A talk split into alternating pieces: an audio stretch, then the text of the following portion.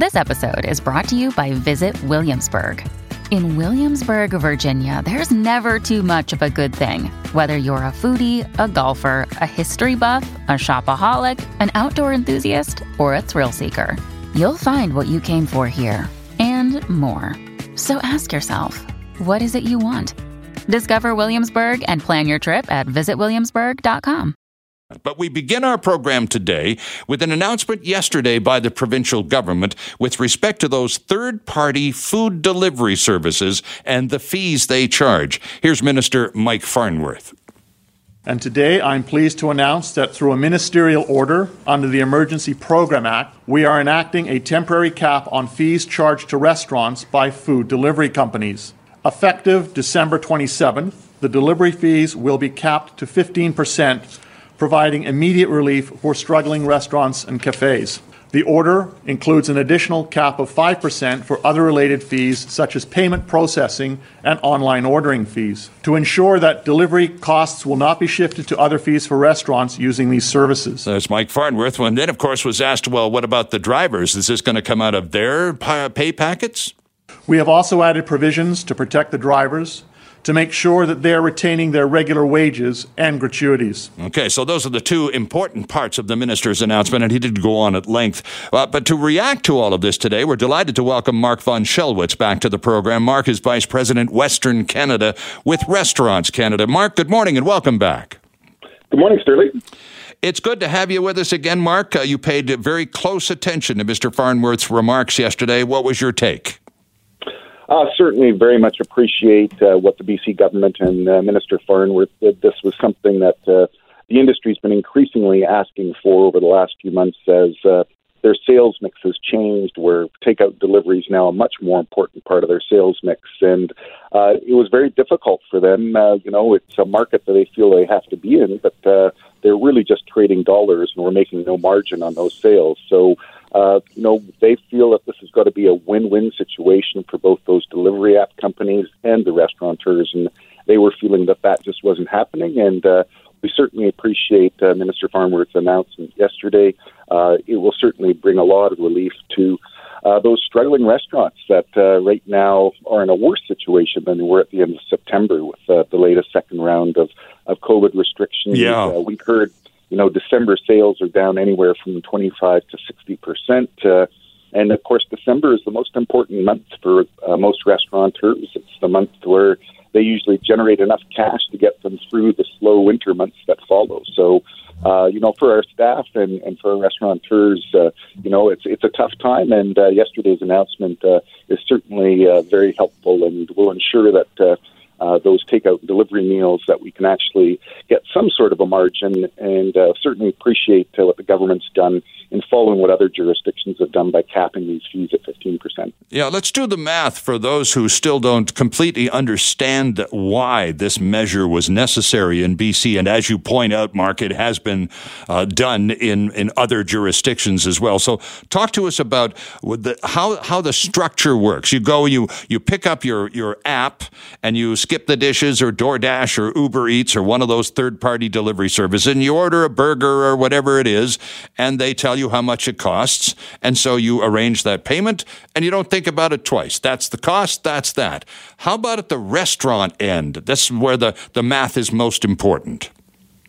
Yeah, and I guess we have to start, Sterling, by saying that, you know, we're already a pretty low margin business where our pre tax sales are in the 5% range. So a lot of, not a lot of margin to play with there. And if you've got these delivery app companies taking 25, 30%, of that sale, it makes it really difficult for the restaurateur to actually make any money off of that. Mm-hmm. The other thing that they're losing with these third party delivery fees is they're losing their brand awareness because you're ordering from one of those companies, the Skip the Dishes, etc. That's right. You're not ordering from the local restaurant. So still, restaurateurs would prefer that you order directly from them for their takeout and delivery services uh, uh, because then they can actually sell you a meal that's more in line with what you would get as an on-premise customer uh, as opposed to uh, what you're doing with, with Skip the Dishes or or one of these third party delivery companies. And now I think with this in place, this becomes more of a win win relationship for for the delivery companies and the restaurateurs. Indeed. So uh, uh, as far as uh, the the timing of this event, this all becomes effective on Sunday, the 27th,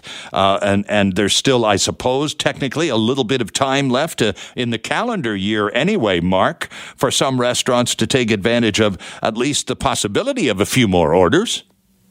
No question. And right now, the minute you know the industry needs all the help they can get to get through this. I mean, uh, what our members have been telling us, Sterling, is you know in September we had about 45% of the industry that was losing money, and another 20% breaking even. That's now gotten a lot worse. We're now 63% of our members mm. are in that category of losing money, and another 22% uh, just breaking even. So we still have only about 20% of the industry that's uh, operating at a profit right now. And of course, uh, what they're doing now is let's just try and focus on getting through the winter and hopefully with some extra vaccinations that we can start. Because uh, uh, ultimately, where they really want to get to is that COVID restrictions start coming off and, and they can get back to some sort of a, a normal business practice because it really has been a, a difficult struggle just to just to keep the lights on over the last few months and and especially in the few months coming up here in the winter, which are traditionally the slower times for restaurants. Yeah, January is a tough month for everybody, pretty much in retail, and, and that includes uh, the hospitality end of the retail sector too, doesn't it, Mark? Sterling Fox in for Mike Smith on this Wednesday morning, joined on the line by Mark von Schellwitz, the Restaurants Canada VP for the western part of our country, here to take your calls and comment on the announcement yesterday by the BC government on capping delivery service fees. This has uh, clearly been an issue issue of contention for restaurants. We've been talking about it here on NW for months, and Mark has been part of that conversation for quite a long time, as has Ian Tostenson locally too. Uh, so now it's done deal. So what do you make of it? Jason in Vancouver, good morning. Yes, Sterling, Mark, good morning. Uh, quick question for today. Let's assume a meal costs $30 from somewhere like Cactus Club. Does that imply that the courier company or whomever can only charge up to $6 for that meal? if that's the case, will they not start seeing people having a reduction of orders rather than the unwillingness to uh, uh, for the company to say, you know what, here's a cap. I'm not willing to deliver for less than ten dollar delivery or some such. Mark. Yeah, I guess the answer to that is where this has been put in place before the 15% cap, it really has not resulted in any changes to price to the consumers uh, really what it happens is, uh, you know, now these third party delivery companies are making the similar sort of margins that the restaurateurs were. And before, uh, you know, they were making good margins and the restaurant uh, was making nothing. So this just rebalances it so that it's a win win situation for both. But uh, uh, from our experience, uh, the consumer is not really impacted by this at all.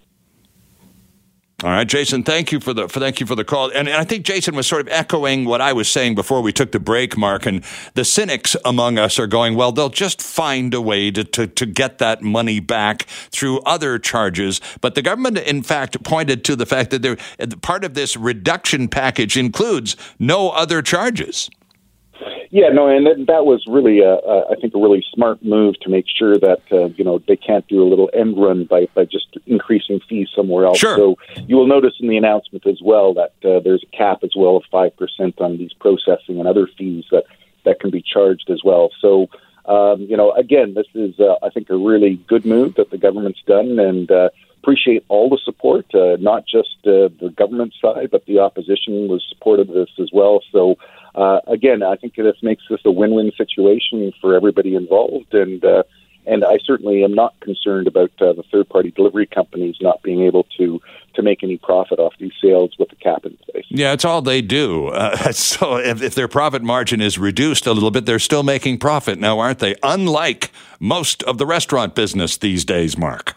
Exactly, Sterling, and and you know, and it's really heartbreaking. There's still, uh, you know, a lot of restaurants that I talk to that are falling between the gaps of the various uh, support programs that are out there, which of course are keeping the whole industry afloat right now. I mean, in BC, we've maybe lost about 1,500 to 2,000 restaurants. Mm-hmm. Uh, uh, but that could have been a lot worse without uh, these supports in place, uh, uh, which the industry is relying on. But uh, unfortunately, because of timing or just when they opened up their business, uh, there's still a lot of members out there that don't qualify, and those are the ones that are are most at risk right now of, of permanently closing. And of course, when they close, all their staff uh, lose their jobs as well. And we certainly don't want to see that happen because the industry was so proud to reopen again in May with the new safety protocols mm-hmm, and, and, patios and, and uh, patios. Yeah, you bet. Made a big difference. It, it really helped us survive, and and uh, we certainly appreciate all the restaurant guests that were coming out. And uh, but uh, we're in a little bit of a different situation now as we're in the second wave, and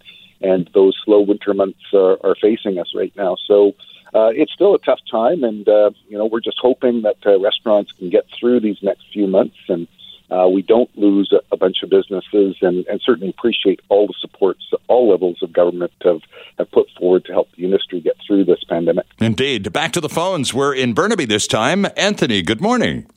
Good morning. Um, yeah, I was just uh, wondering because I heard uh, I heard some restaurants actually, uh, not all. I'm sure some are suffering, but I heard some restaurants are aren't losing money from the app because they actually on the app menu jack the prices up 30% so that when whoever it is, Uber or DoorDash, take that 30% rake, it's not off them as the restaurant, but to the consumer. But now, if you're a consumer, it's what three dollars every ten dollars. That's thirty percent. Right. If you've got a twenty dollar meal, paying an extra six bucks to have the convenience of it getting delivered to your house is not that bad of a deal, is it not?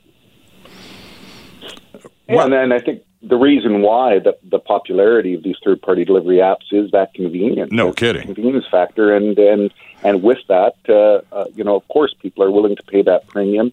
Uh, but the thing is, in that order, uh, what the customer doesn't really see is who's getting what percentage of uh, of the of the sales revenue from that particular sale, and um, so you know, I think this is going to be here to stay. I mean, I think. Uh, uh, the whole takeout and delivery market, even after the pandemic's over, is going to be a much more important part of the industry. So uh, we just have to make sure that we're figuring out a way that this can be done equitably and fair, so that uh, all all the stakeholders in this win: the consumer, uh, the restaurateur, and the third-party delivery company. And then let's face it, too, the third party delivery companies are doing a service as well by promoting takeout and delivery, and, and they certainly help the industry in that way. So uh, so it's a bit of a love hate relationship between the restaurateur and the third party delivery company, but they certainly need each other to make this a, a successful venture. And I think uh, moving forward, uh, this is going to be uh, more of a staple of uh, of a restaurant sales. And Anthony, you're at home, and you're you're the guy who's making the order, and you and you realize that you know they they have jacked their prices up uh, over here at DoorDash, but I see Uber Eats is still the old price, and and the uh, Skip the Dishes have kind of split the difference. So you're the consumer, and yes, of course, you're prepared to pay that convenience surcharge, but you're also the person with the wallet, and you're not going to just start shelling out dough. Uh, they, they are going to be competitive, and I don't think they're all all going to stay in lockstep. Uh, if were that to happen, I think you would see one trying to get a competitive advantage. But you're right; it's a compu- it's a, a consumer call, uh, and um, so you, you're, you're ultimately uh, the person who's got the app and is placing the order is ultimately the big decision maker. One more before the break here. Ron in Vancouver. Good morning. Hi, Sterling. Sir. Uh, a quick question. Uh, who actually owns these uh, app companies?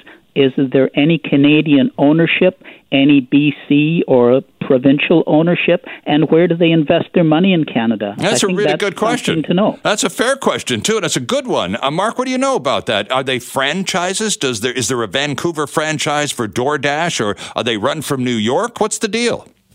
No, these are, are big international companies. Skip the Dishes is a Canadian based company out of Winnipeg. Uh, uh, but a lot of these other ones are U.S. based app companies, very similar to you know Uber and and and uh, uh, apps like that. Mm-hmm. So so these are big uh, big companies. They're they're really well financed and uh, and not not investing heavily in, in the Canadian marketplace by the sounds of things.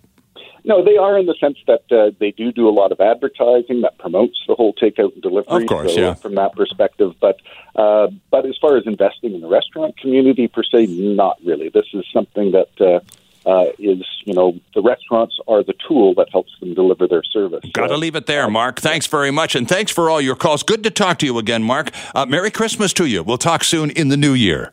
Sterling Fox in for the vacationing Mike Smith. Nice to have you along with us this sunny Wednesday morning. A town in Washington state, not very far south of the line from British Columbia, has been evacuated and a section of I 5 was shut down after a Burlington Northern freight train carrying crude oil derailed in Whatcom County yesterday afternoon. Police, emergency personnel, and a hazmat team responded to the scene near Custer, which is about 15 clicks south of the Peace Arch border crossing.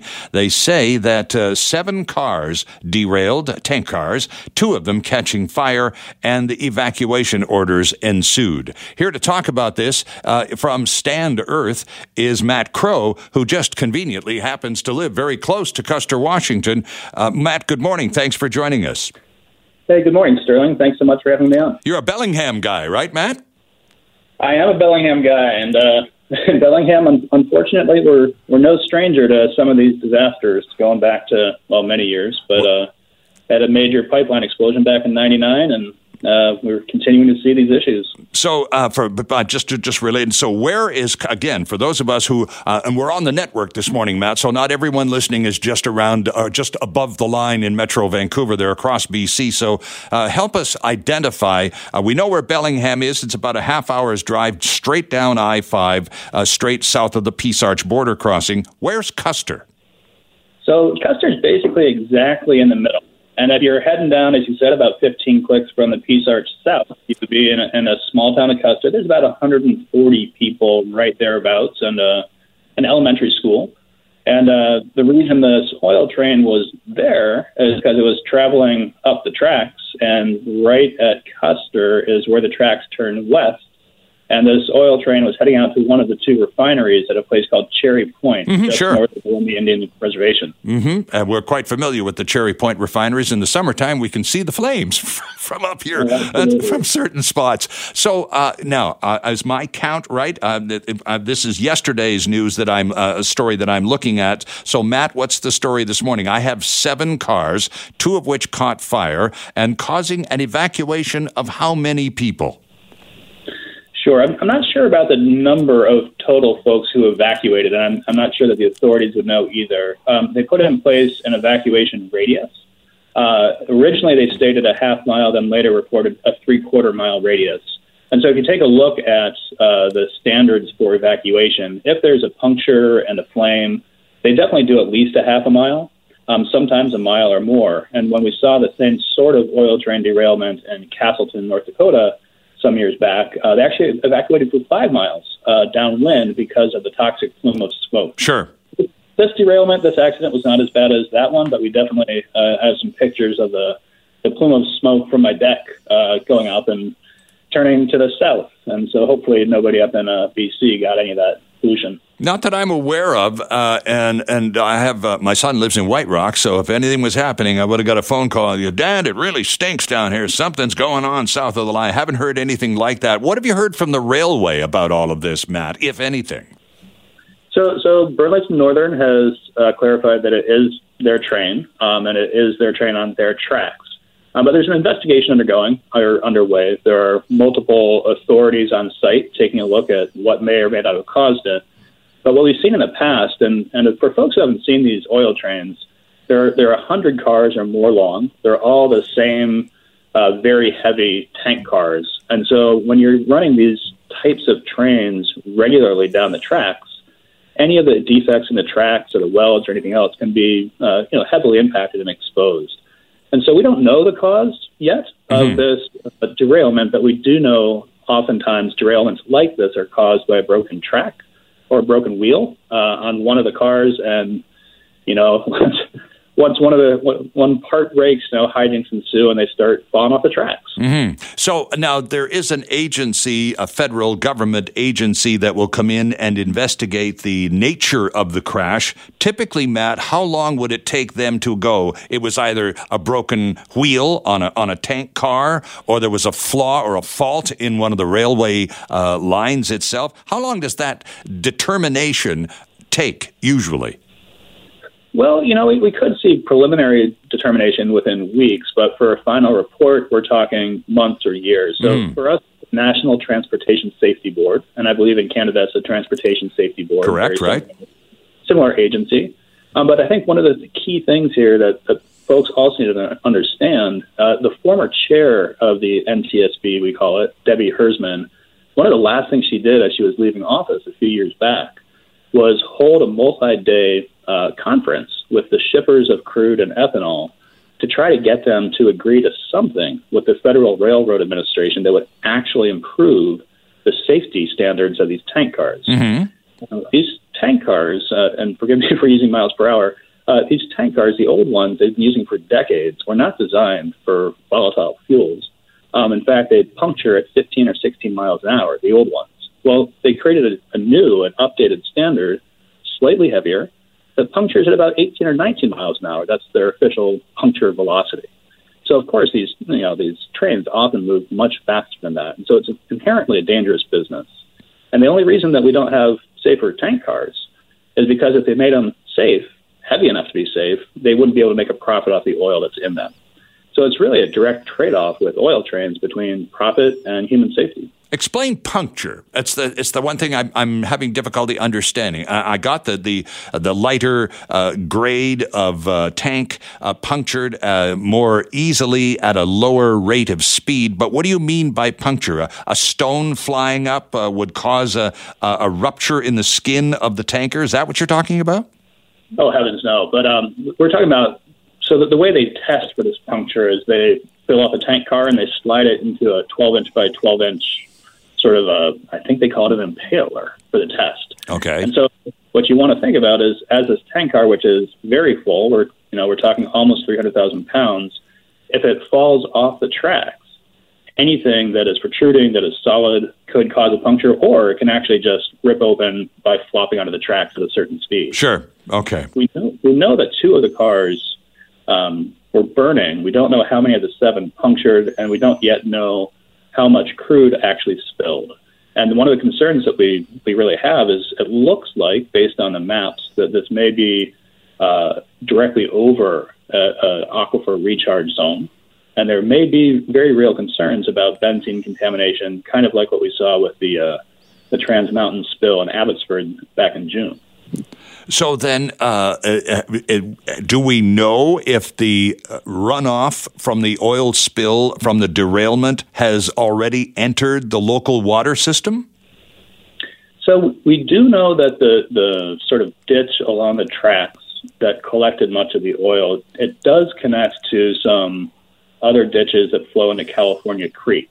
Um, the report from the Department of Ecology so far is that none of the crude or the firefighting chemicals, which are also quite toxic, uh, has made it to the creek system yet.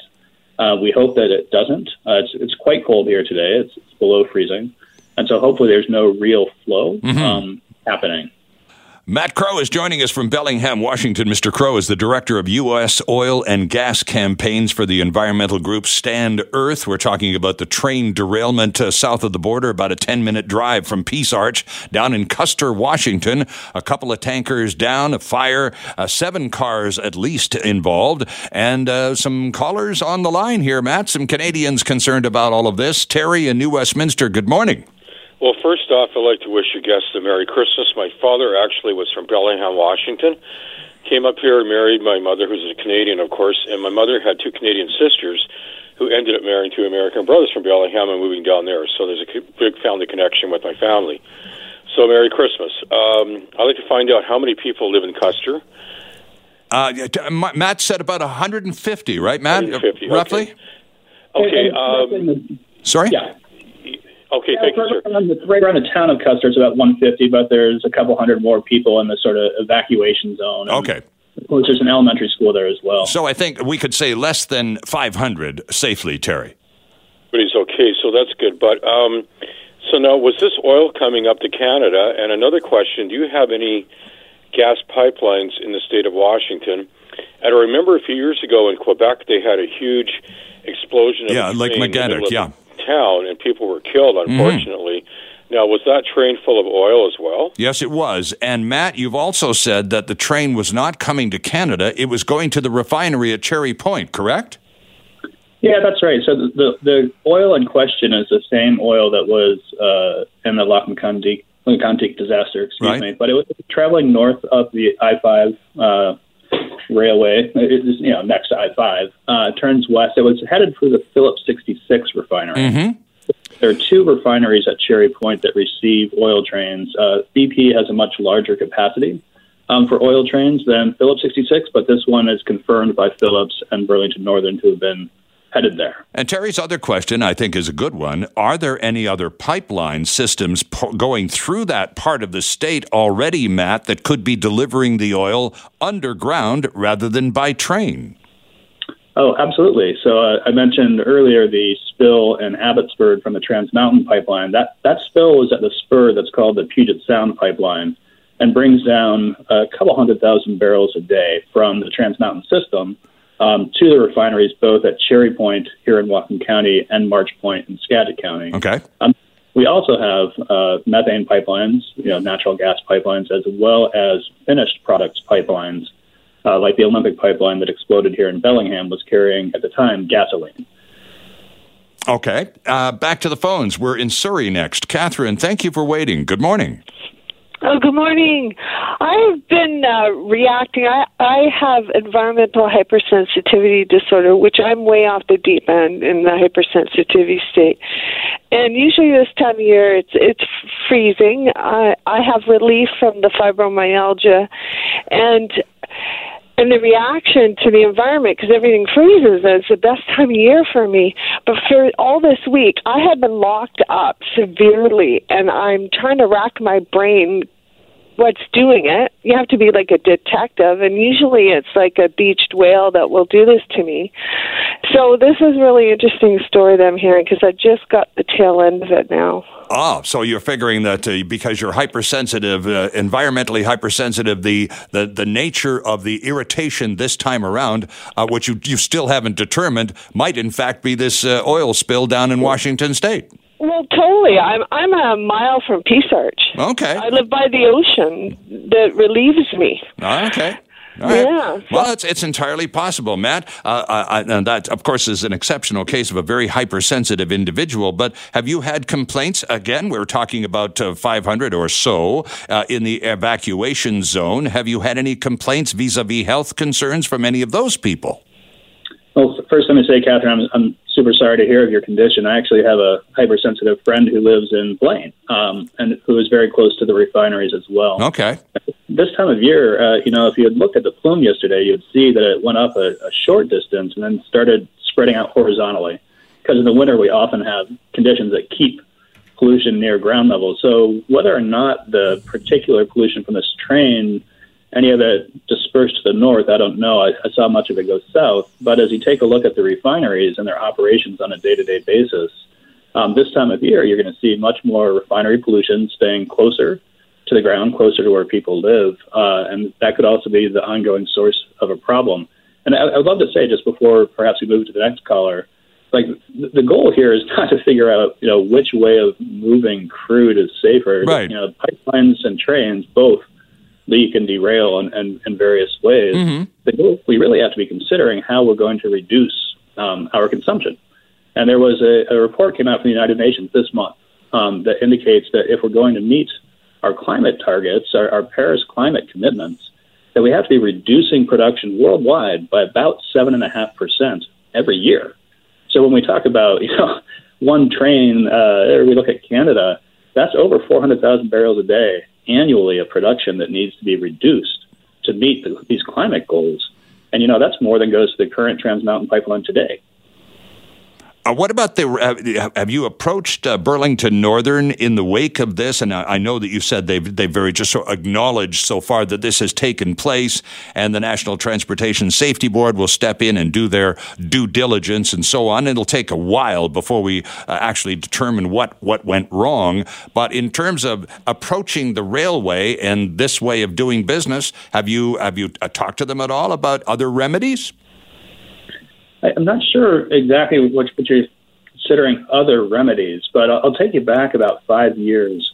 And, you know, this is two years after the Lac Mégantic disaster, after we had some much more clear understanding of the risks presented by all the different railways that are running very, very large oil trains. Yep. So we had a, a couple of lawsuits actually with the Department of Transportation to try to reduce the speeds at which these trains are allowed to travel and to reduce the number of tank cars that could be carrying crude in any given uh, railway. Well, we, we effectively lost that when the federal government stepped in and created new standards uh, for all the different things that we were concerned about, but they're mediocre. And so, you know, the question of whether or not a railway would voluntarily um, reduce their profits uh, in order to H- highly highly unlikely? To, to summarize very quickly? Highly unlikely? All right. Matt i have to leave it there. I'm grateful for your time this morning. Thanks for joining us. Stand earth. Where do we find you on online? Yeah you can find us at www.stand.earth and it just how do you make a vacation last? How do you hold on to the joy the clarity the calm? Easy. You go to aruba You'll spend your time relaxing on cool, white, sandy beaches and floating in healing blue water. You'll meet locals brimming with gratitude for an island that redefines what a paradise can be. You won't just feel great, you'll feel relaxed, renewed, and ready for life. That's the Aruba effect. Plan your trip at aruba.com. Shipping can make or break a sale, so optimize how you ship your orders with ShipStation. They make it easy to automate and manage orders no matter how big your business grows. And they might even be able to help reduce shipping and warehouse costs.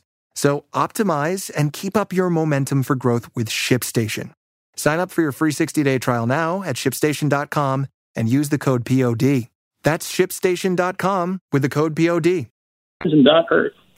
Welcome back. It's Sterling Fox sitting in for Mike Smith. This, uh, since I've returned to CKNW a few years ago, this is now the fifth consecutive Christmas that I've had the opportunity to sit in for some of my friends who are taking vacation time. Mike has children, and uh, I've had my turn when the young kids at home, and somebody else has sat in for me, and now it's my pleasure to do the same for Mike as I did for Jon McComb last year and the few years before it. One of the stories that I have done every season for the past five years is this next story. And I must tell you, I've been looking forward a great deal to sharing it with you again this year. Danny Sitnam is going to share it with me and you. Danny, Danny is the CEO of Helijet Airways and is back with us again this Christmas to talk about flying toys to kids around BC. Danny, good morning and welcome back. Hey, good morning, Sterling. Uh, great to uh, hear your voice once again, and uh, thanks for having me on. Oh, it's a pleasure. So now tell us, uh, we'll talk about Helijet and the airways business in a few minutes, but let's cut to the chase and talk about, because you've been doing this now for, is it 15 or 16 years?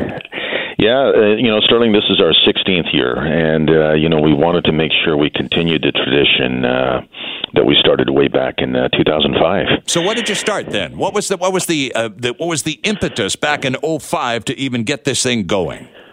Well, first of all, you know we're we're pretty proud as an air carrier to operate with the BC Emergency Health Services and all of the paramedics in in providing uh, you know emergency uh, air ambulance services throughout the uh, the province of British Columbia. Mm-hmm. And when we thought about what what more could we do, uh, you know, we came up with this unique idea of saying, what if we had Santa and we were able to uh, to deliver Santa and uh, his helper uh, to the children at the hospitals, at selected hospitals. So we we started back in 2005 and started scratching our heads, and we put this idea together to say, let's fly Santa in. We thought it would be novel and unique, and it'd be a great thrill to see. Um, uh, to see Santa coming in via helicopter. Oh, the kids must just go crazy every year when Santa arrives by chopper. Talk about a spectacular entrance, Dan.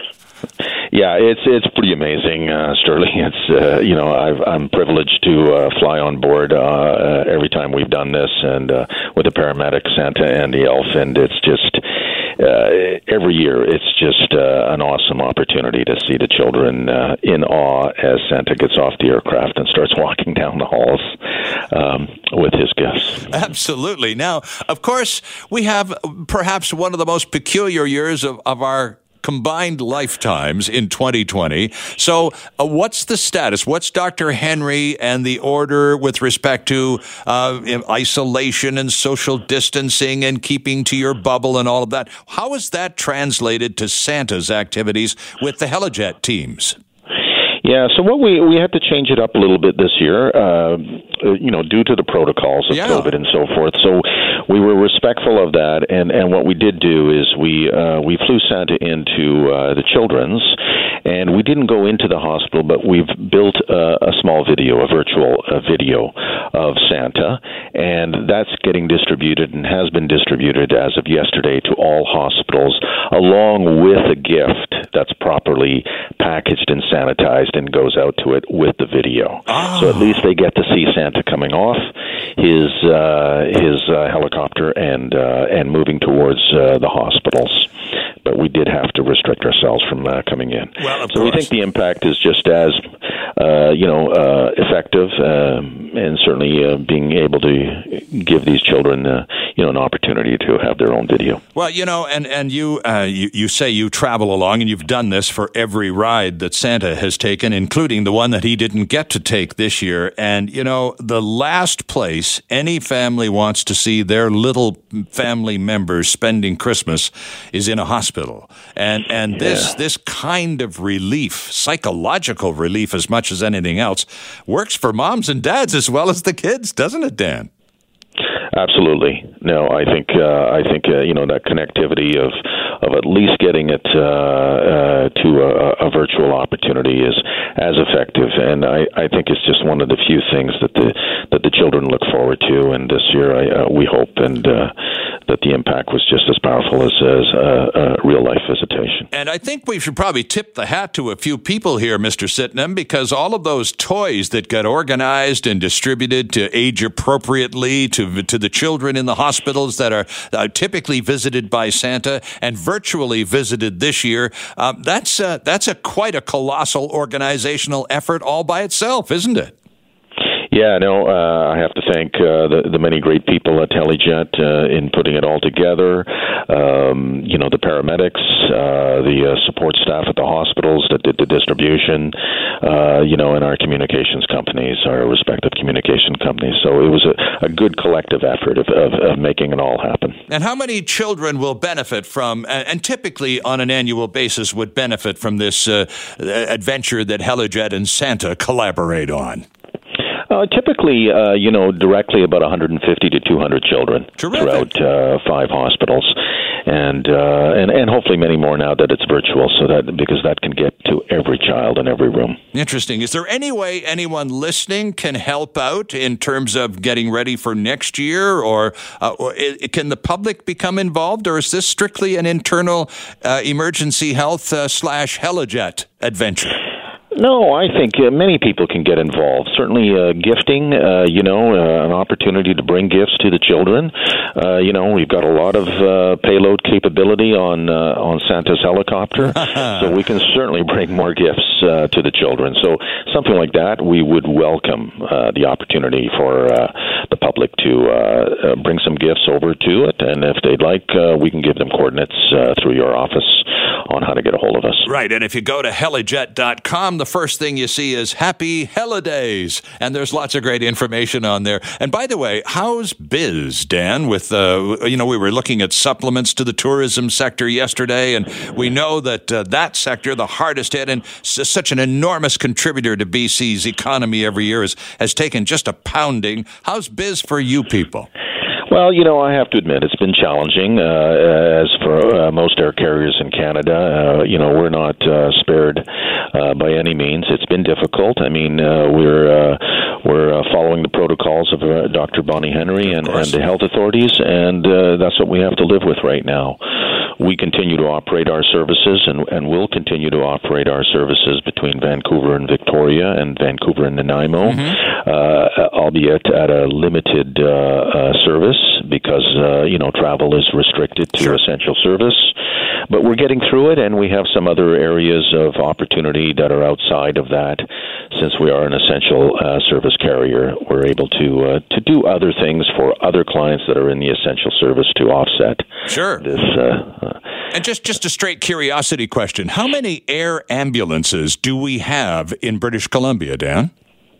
you know, uh, there's quite a few uh, insofar. The BC Emergency Health Services has uh, numerous fixed wing and helicopters.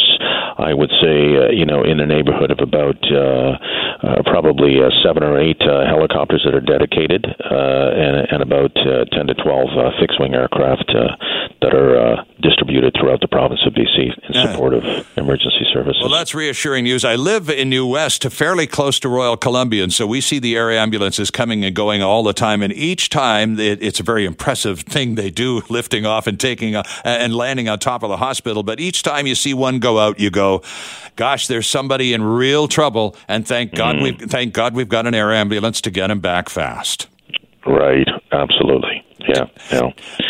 Uh, Danny, keep up the great work. It's a pleasure to have you back on the radio again uh, to, to talk about this wonderful tradition. Here's hoping that 2021, when you and I have a chance to talk about this again, we'll have the big guy in the red suit along uh, for the ride and even bigger smiles of those uh, kids at the hospitals. Uh, great. Thanks so much, Sterling. Uh, thank you for uh, having me on, and uh, very Merry Christmas to you and yours. Sterling Fox in for Mike Smith. Welcome back. There's a new study from UBC and the School of Nursing looking at what one long term care home did right uh, preparing for COVID 19 and uh, looking at management practices that successfully uh, kept COVID 19 at bay at the start of the pandemic. The lead researcher on the team from the UBC School of Nursing was Dr. Farnaz Havaei. Uh, Dr. Havaei Farnaz, welcome back. It's great to talk to you again. It's been a while. Thank you so much for having me. Naz, tell us a little bit about the homework that you've done and why you selected this particular uh, Richmond facility. So this facility is actually located in Vancouver, and they're one of the largest facilities in Vancouver with over 400 staff and 200 residents, and they are within the Vancouver Coastal Health Authority.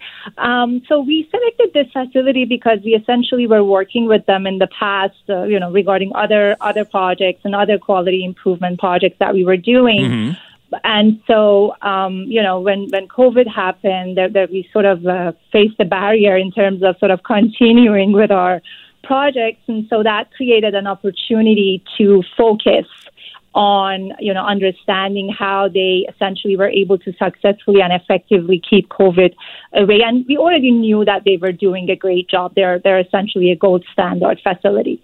Okay, so what did they do? Dr. Havaei, that other care homes uh, omitted? So I I think you know we've we've been having sort of interviews and um, you know just talking to different people, different stakeholder groups in the facility, and we essentially learned that one of the most important things that essentially contributed to their success, uh, you know, is essentially their proactive planning. And one of the reasons they were able to, you know, proactively plan for the pandemic is because their executive leadership team had experience in terms of, uh, you know, managing other epidemics like SARS in the past. And so as soon as, uh, you know, they heard about COVID-19 in China back in December 2019, January of 2020, they knew what that meant for Canada uh-huh. and for their particular facility. Mm-hmm. So they started actually putting uh, sort of an infection control and infection uh, prevention plan in place for their facility. And that essentially meant like one of the really important things they did was sort of piling up on personal protective equipment. So they had um, additional supplies for like probably like two weeks, three weeks over what um, you know they had prior to COVID nineteen, and that essentially saved them. And everybody else was sort of facing a shortage of PPE right. in their long term care sites, this facility did not. So which, they had. Just, proactively stockpiled leading up to the uh, the uh, the the point of panic where everybody all at once knew that they had to start really uh, uh getting large supplies and quantities of PPEs. Exactly. So I wanted to ask you, is this a standalone facility, Dr. Havaei, or are they part of a, a, a, national group or chain? And have they enjoyed the same success in other markets that they did in Vancouver, if indeed they are? So they so in our study we just partnered with this facility and I mean they are certainly working with other um, uh, facilities like related and affiliated with Vancouver Coastal Health. Mm-hmm. But for, for this study, we just worked with this facility and sort of studied their practices and policies and some of the things that they sort of implemented um, as, as, part of the uh, public order um, to sort of uh, keep COVID 19 away. And, and, and, my question was do they have other um, similar facilities in other provinces or indeed other parts of British Columbia? Or so they are a standalone. Oh, they are okay. All right. So then, uh, so then it's it's uh, uh and, and, from a, a, research point of view, it, uh, it's an, an even easier sort of self-contained single unit to isolate, right? Yes. So, what other practices and perhaps sense of anticipation did they demonstrate that maybe we should be more keen in terms of looking for clues in the future? So, one of the other leadership competencies that we think sort of contributed to their success is essentially this uh, prioritization of safety. To the leadership team of this facility, safety was over and above everything else. Okay. Their decisions, you know, were not driven by finances and budget. Obviously, they were influenced by by uh, financial, um, you know, means and access to resources, but they had this emphasis and prioritization of safety in their facility that I think was really important to their success in terms of responding to, um, you know, the pandemic. Mm-hmm. And uh, certainly sounds like, uh, in, in, terms of safety and awareness, it was uh, not just a management leadership thing. They made sure that everybody on staff bought in. Absolutely. I mean, they, they essentially role models, the executive leadership team role models the way for their staff. They, they, they led by example.